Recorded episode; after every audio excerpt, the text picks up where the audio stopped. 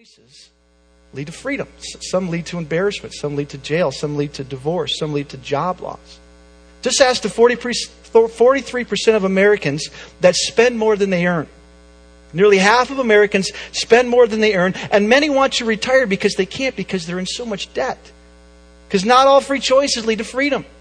Some lead to slavery, some lead, lead to jail, some lead to embarrassment. Just ask college students that in the name of freedom, they drink beer, they skip class, and they end up dropping out of school. My heart breaks for, for our college students because they, they long to be free, but many don't have any idea what it means to live a life of true freedom. According to a, a poll, uh, 42% of college students report that they engage in binge drinking, and that's just those that report it. 87% are involved in sexual relationships. 60% of students that once attended church in high school dropped out of church in the name of freedom, they run after this freedom and they, and they do the very things that lead to brokenness and pain and heartache because not all free choices lead to freedom, but one does. One choice will always lead you down the path of freedom. One choice will lead you down the kind of freedom that we all long for, the kind of freedom that we all cherish, the kind of freedom that we cry out for freedom. One choice will always lead you down the path to freedom because true freedom is not simply the opportunity to choose, to have a free choice, but the power to choose what is right. See, doing what is right leads you down the path of freedom. Living a life of character is living a life of freedom. Now, I don't know if you've ever no- noticed this, but when you're driving down the road and you're going a little bit too fast, as sometimes I do, oftentimes I'm looking to my left, I'm looking to my right. I'm wondering if anybody with the lights on top of their cars are around. And I got my foot over the brake, and I'm wondering if anybody's going to catch me for speeding because I'm not living a life of freedom. I'm living a life of fear. You see, fear is the opposite of freedom.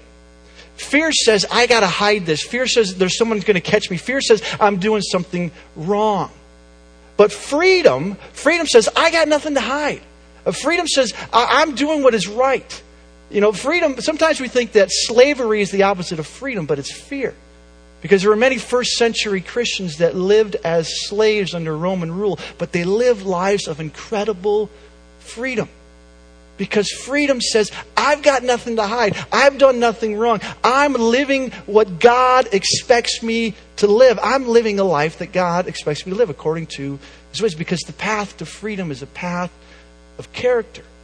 And for the next few weeks, we're going to talk about how to live a life of freedom. We're going to be studying different character qualities. This morning, I'm going to touch on humility.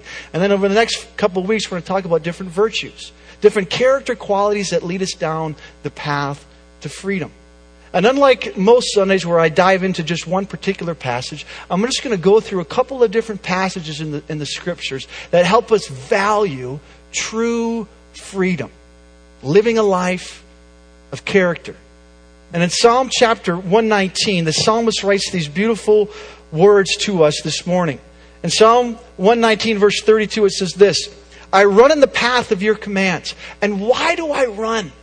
Why do I run into the path of your commands? Well, it says this For you have set my heart free. It's God's commands, it's God's word. It's God's way. That's where I run because that's the place where my heart is free. So often we think of God's commands as these rules, you know, this long list of what we're supposed to do and not do. It's this restrictive thing that, that God's just kind of preventing us from enjoying what's most valuable or most enjoyable, preventing us from experiencing that which is most enjoyable. But it's really just the opposite. God's commands are the path to freedom. The psalmist says, I run into the path of your commands because it's that place where I experience the most freedom. It's in your commands. It's in doing what it's right. It's doing what God expects me to do. That's the path of freedom. That's the path of character. I don't know if you remember the first command. The first word that God gave to Adam, right? He's already made this beautiful garden. He's already given them all these fruits to eat and, and fresh water. He, he, he's given them everything. I mean, it's perfect paradise. You know, they're, they're living in perfect relationship with God. There's no shame, there's little work, there's no clothes. I mean, it doesn't get any better than the garden. And do you remember the first words that God says to Adam? He says these words in Genesis chapter 2. He says, You are free. God commanded the man, he says, You are free to eat from any tree in the garden, but you must not eat from the tree of the knowledge of good and evil, for when you eat of it, you'll surely die. God's first words to Adam are, You are free. He created us to be free. He created us to live lives of freedom, to roam the garden in any direction for miles with no fear, with no shame. Uh, he created us to be free. Just don't eat from the tree in the middle of the garden. See, God's not holding us back from experiencing freedom. God's not some prison warden trying to prevent us from what's most enjoyable. He's leading us to a life of freedom he, to explore and enjoy all that he created. But instead of enjoying, enjoying all that God created, remember what, the, what Adam and Eve did? They hung around the middle of the garden. You know, instead of exploring and enjoying all these different fruits and, and moving and, and creating different things, they hung around the middle of the garden, around that tree in the middle of the garden, and all along thinking, I think God's holding out on me. I think that God's preventing me from doing what I really want to do. In fact, I think that if I do what God doesn't want me to do, that's what I really want to do. And they were, they were lulled. They, they were, they, were, they were deceived by the illusion of freedom. See, they thought that true freedom is about free choice. I getting to do whatever I want to do. You know, I'm out of my parents' house. I get to drink beer. I get to do this, or, or get to spend money on myself. See, they equated freedom with just with the power or just with the opportunity to choose instead of the power to choose what is right. They confuse God as a prison warden instead of a freedom fighter. That's who He is. God created us to be free. See, if God is for anything, He's for freedom. He's a God of freedom. This is what Jesus said in John chapter 8, verse 31. He says this If you hold to my teachings, you are truly my disciples. And then you will know the truth. And what will the truth do to you? It will set you free. It's the truth that sets you free. It's God's commands that, that you run to to live a life of freedom. If you live a life consistent with God's Word, you got nothing to hide. You got nothing to fear. You live a life of freedom because freedom is not simply the opportunity to choose, it's the power to choose that which is right and true. Because if God's for anything, God's for freedom. Just listen to 2 Corinthians chapter 3:17. It says, "Now the Lord is the Spirit, and where the Spirit of the Lord is, there is freedom. The Lord is the Spirit, the Holy Spirit. And where the Spirit, the Holy Spirit is present, what is characterized by the Holy Spirit's presence? It's freedom. So, right in these three passages, we see God the Father declaring you're free. God the Son saying, I'll lead you down the path of freedom. God the Spirit saying, if you're in my presence, you will experience the most freedom because if God is for anything, God's for freedom. God leads us down the path of freedom. A life of true freedom is doing what God commands us to do. But one of my favorite passages is found in Galatians chapter 5.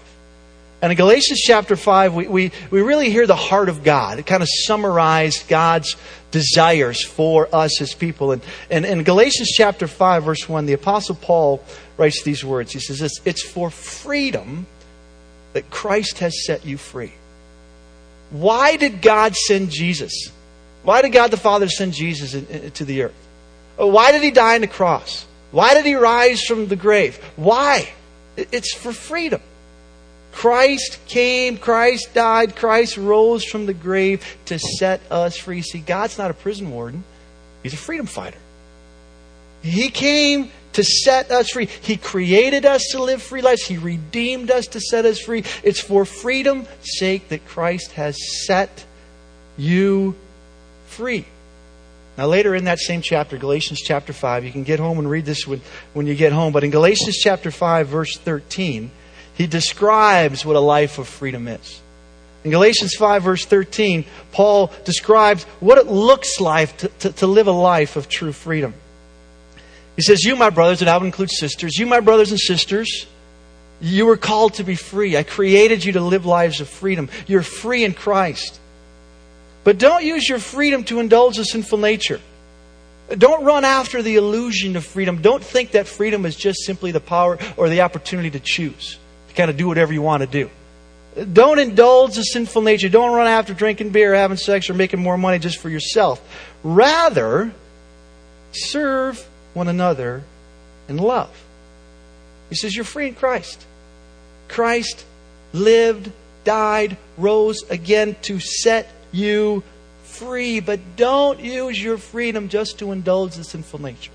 Don't use your freedom just for yourself, for your own goods, for your money, for your pleasure. Instead, let me lead you down the path of freedom.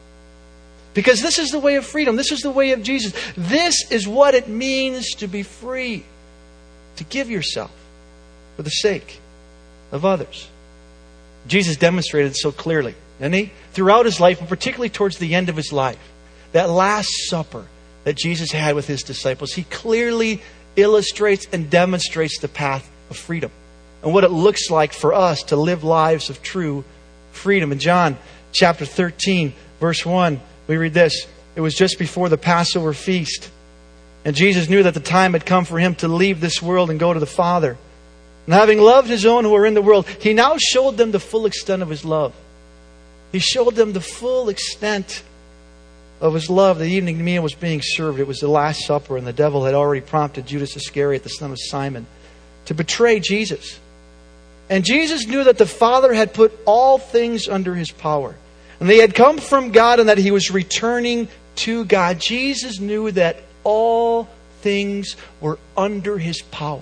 He could do whatever he wanted to do. He had all power. I mean, can you imagine if just for a moment to have all power? I mean, if just for like 30 seconds or just for a day, if you had all power, what would you do? If you had all power, would you, would you throw a big party, right? Would you, would you get rid of your enemies? Would you end world hunger? I mean, what would you do if you had all power? Well, this is what Jesus did. When he knew that all things that were put under his power, verse 4, he got up from the meal and he took off his outer clothing and he wrapped a towel around his waist. And after that, he poured a basin, uh, he poured water into a basin. And he did what he loved to do the most. He began to wash his disciples' feet, drying them with a towel that he wrapped around him. He served. He showed the full extent of his power. He showed the full extent of his love. He could do whatever he wanted to do, but he did what he loved the most. He served people in love. He washed his disciples' feet. He did what only the lowest of the servants would do. And he didn't just do it to his friends and his disciples, he did it to his greatest enemy. He did it to Judas Iscariot, the man that betrayed him just moments later. Did you see that in, in, in verse 2? He says, The evening meal was being served. The devil already prompted Judas, the son of Simon, to betray Jesus. Jesus knew that Simon was just about to betray him, and yet he still washed his feet. I mean, talk about power, talk about freedom, talk about love. He washed his enemies, his betrayers' feet. He expressed his freedom in humble service to others because that's what it means to be free. That's living a life of character. It's giving yourself for the sake of others. Jesus had all power and he used his power in humble service to others because that's what it means to be free. That's a life of true freedom. Freedom is not simply the opportunity to choose, it's the power to choose what is right. It's choosing to tell the truth instead of lying. It's choosing to give instead of hoarding. It's choosing to love instead of hating. It's choosing to forgive instead of holding a grudge. It's choosing to serve others in love. It's choosing to live a life of character. See, over the next couple of weeks, we're going to look at different character qualities. We're going to look at um, love and forgiveness and generosity and honesty. And we're going to look at some different character qualities. But this morning, I just wanted to touch just briefly on this the character quality of humility.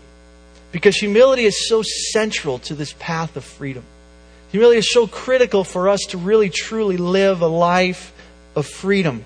And Emma recited this definition for us on humility. She said this putting others first by giving up what you think you deserve. I think that's just a great definition. You might want to memorize it. The kids do. Putting others first by giving up what you think you deserve. See, oftentimes when I hear the word humble, particularly when I was growing up, I thought humility was kind of like this person that, that, that, didn't speak a lot. I mean, their shoulders were shrugged. They didn't really stand out in a crowd. Right? That that's the picture of humility. You know, they're kind of a wallflower. They don't say too much. They, they, they, they don't really make a scene. And, and that's what I thought humility was. You know, they're humble. They're quiet. You know, they don't say a lot. And I remember thinking and even hearing that humility is like you're less than nothing. You're kind of like an ant. Right? And in comparison to God, we are like an ant. I mean, God is great, we're not. But I don't think that's the definition of humility. I don't think that's what God has for us this morning. I mean, humility is not simply thinking, I am less than nothing. Because oftentimes when you're thinking that you're less than no- nothing, you're thinking about yourself. It's still self centered thinking, it's a self focused life, and that's not humility, that's pride. When you're just thinking about yourself and how you're less than nothing and how you, you don't have anything to do, that, that's, that's not humility, that's pride. See, pride is not saying I am great or I'm not great. Pride is purely a matter of having self at the center of your life. Pride is just thinking about me because whether you're thinking you're amazing or brilliant or stupid or wretched, you're still thinking about yourself. It's me thinking about me, and that's pride. That's the essence of pride. It's self focus. It's all about me. It's my thinking about myself. See, humility, according to the example of Jesus, is using our power for the sake of others. It's using all that God has given to me all the gifts, all the resources, all the opportunities, not for myself, not just for me, but to serve others in love. It's not to indulge the sinful nature, but to use the resources that God has entrusted to me for the sake of others. See, that's humility, and that's what it means to be free. It's living this life of servant because a person of true humility is using their resources, their power, for the sake of others. And I love that verse that our children memorize from Philippians chapter 2. She memorized this Do nothing out of selfish ambition or vain conceit, but in humility consider others better than yourself. What a, what a wonderful passage for a young mind to have memorized. Do nothing out of selfish ambition or vain conceit, but in humility consider others better than yourself. What a great verse for us to have in our minds as we are interacting with people at work and in our home, not to do anything out of selfish ambition or vain conceit, but to consider others better than yourself. Do nothing out of selfish ambition. Do nothing out of vain conceit. Do nothing out of arrogance. Do nothing out of just thinking about yourself. Do nothing out of, out of putting yourself above other people. Do nothing out of pride. Do nothing to make yourself look good at the expense of others. Do nothing out of selfish ambition or vain conceit. See, that's the path of freedom. But do you know what Paul did not say? Paul did not say lose your ambition. He didn't say that. But Paul did not say give up your passion. Paul did not say sit down, be quiet, keep your hands to yourself. He didn't say that. He didn't say give up your passion. He didn't say give up your ambition. He, he, he said do nothing out of selfish ambition. See, God never says give up your passions. God never says lose your ambition. He says change it, transform it. He says, transform it into something that really satisfies. Change your understanding of what it means to be free. Change your understanding of what it means to be humble. Learn to give yourself for the sake of others because that's a life of freedom. That's a life of humility. Because freedom is not simply the opportunity to choose, it's choosing to do that which is right. It's choosing to love instead of hate, choosing to forgive instead of holding a grudge choosing to tell the truth instead of lying. It's choosing to give instead of hoard. See, that's a life of freedom. That's a life of character. And that's the path that God invites us to follow. And I must admit, let me be the first to admit that I'm still, in, I'm still learning to live a life of freedom. That I have not figured this whole freedom thing out. That I still make mistakes. I still say things wrong. I still make poor choices. I still sin. I still say things that I regret. I still hurt myself and others. I don't always live a life of true freedom. But I want to. But I cry, freedom. I want to live a life of freedom. Don't you?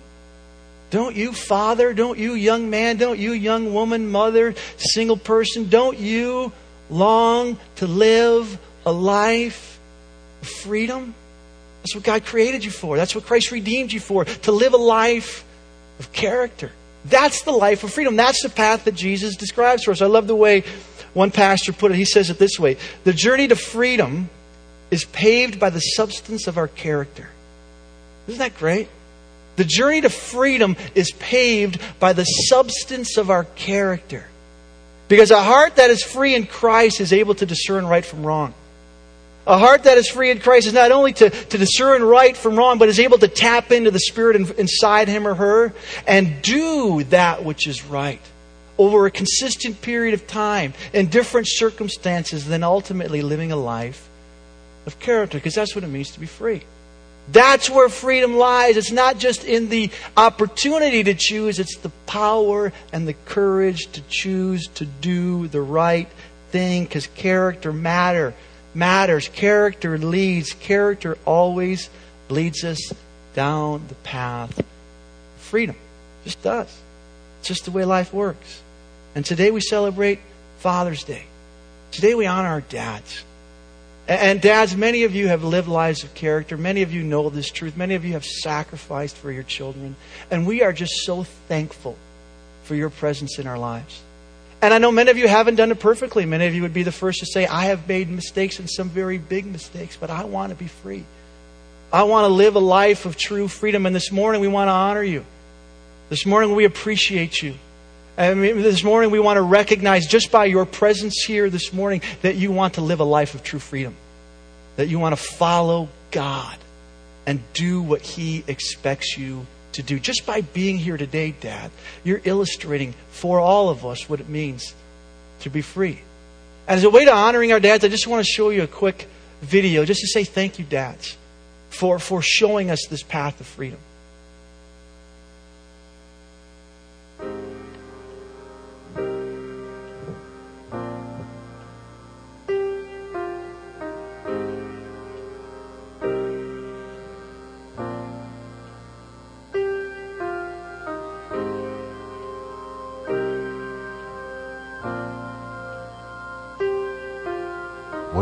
Someone who puts others before himself? Who protects and provides? Who is a living example?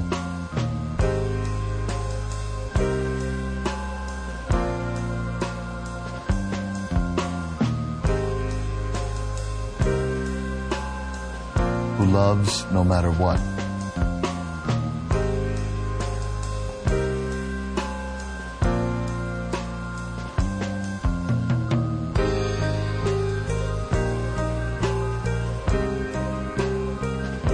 What do you call someone who makes thousands of little unseen sacrifices?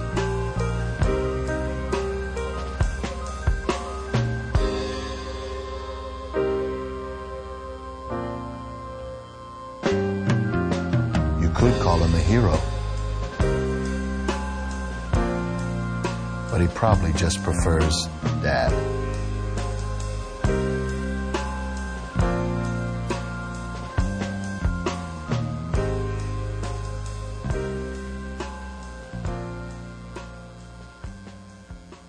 probably just prefers dad.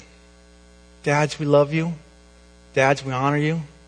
Dads, we appreciate how you, by even showing up today, want to lead us down the path of freedom. Because, dads, we need you. Dads, we need you to lead us down the path of freedom, to live lives of character because we're watching you. And our children are watching you. And you're the ones that can take those little things that you do over a long period of time and demonstrate this life of character, a life of freedom, this life that we all long to live. It's for freedom's sake that Christ has set you free. See, dads, we love you. Dads, we appreciate you. And dads, we need you. We need you to live a life of freedom. So, would you? Dad, Would you live a life of freedom in your own private world? Would you do that which you know to be right and true? Dads, would you live a life of freedom at home? Would you do the things that you know to be done at home? Dad, would you live a life of freedom at work? Would you do the right things at work over a long period of time and live a life of true freedom? Dads, grandpas, uncles, men, women, boys, and girls, this is the path. This is the journey that God invites us to walk down. It's the path of freedom. He's called us to it. He created us for us. He's redeemed us. He set us free to live a life of character. Would you be willing this month to journey down the path of freedom? Because over the next few weeks, we're going to be talking about different character qualities. Character qualities like generosity and honesty and love and forgiveness, all pointing us to follow Jesus down the path of true freedom. See, that's the invitation. That's the call. As we gather together, as we rally together as a church family to follow the freedom fighter, Jesus Christ. Would you join me in prayer as we close our time together? God, we are so thankful for your presence in our lives. We're thank you, so thankful for your word and this, this theme throughout the scriptures from beginning to end, this theme of freedom and how you've created us, how you've redeemed us, how you have placed your spirit inside of us to live a life of freedom. Not simply having the opportunity to choose, but choosing to do that which is right. Choosing to do what you expect us to do. And so, Holy Spirit, the, the, the, the, freedom that you desire in all of us, I pray that you could unleash that in us these next few weeks. That we would come against pride and live lives of humility. That, that we would come against greed and live lives of generosity.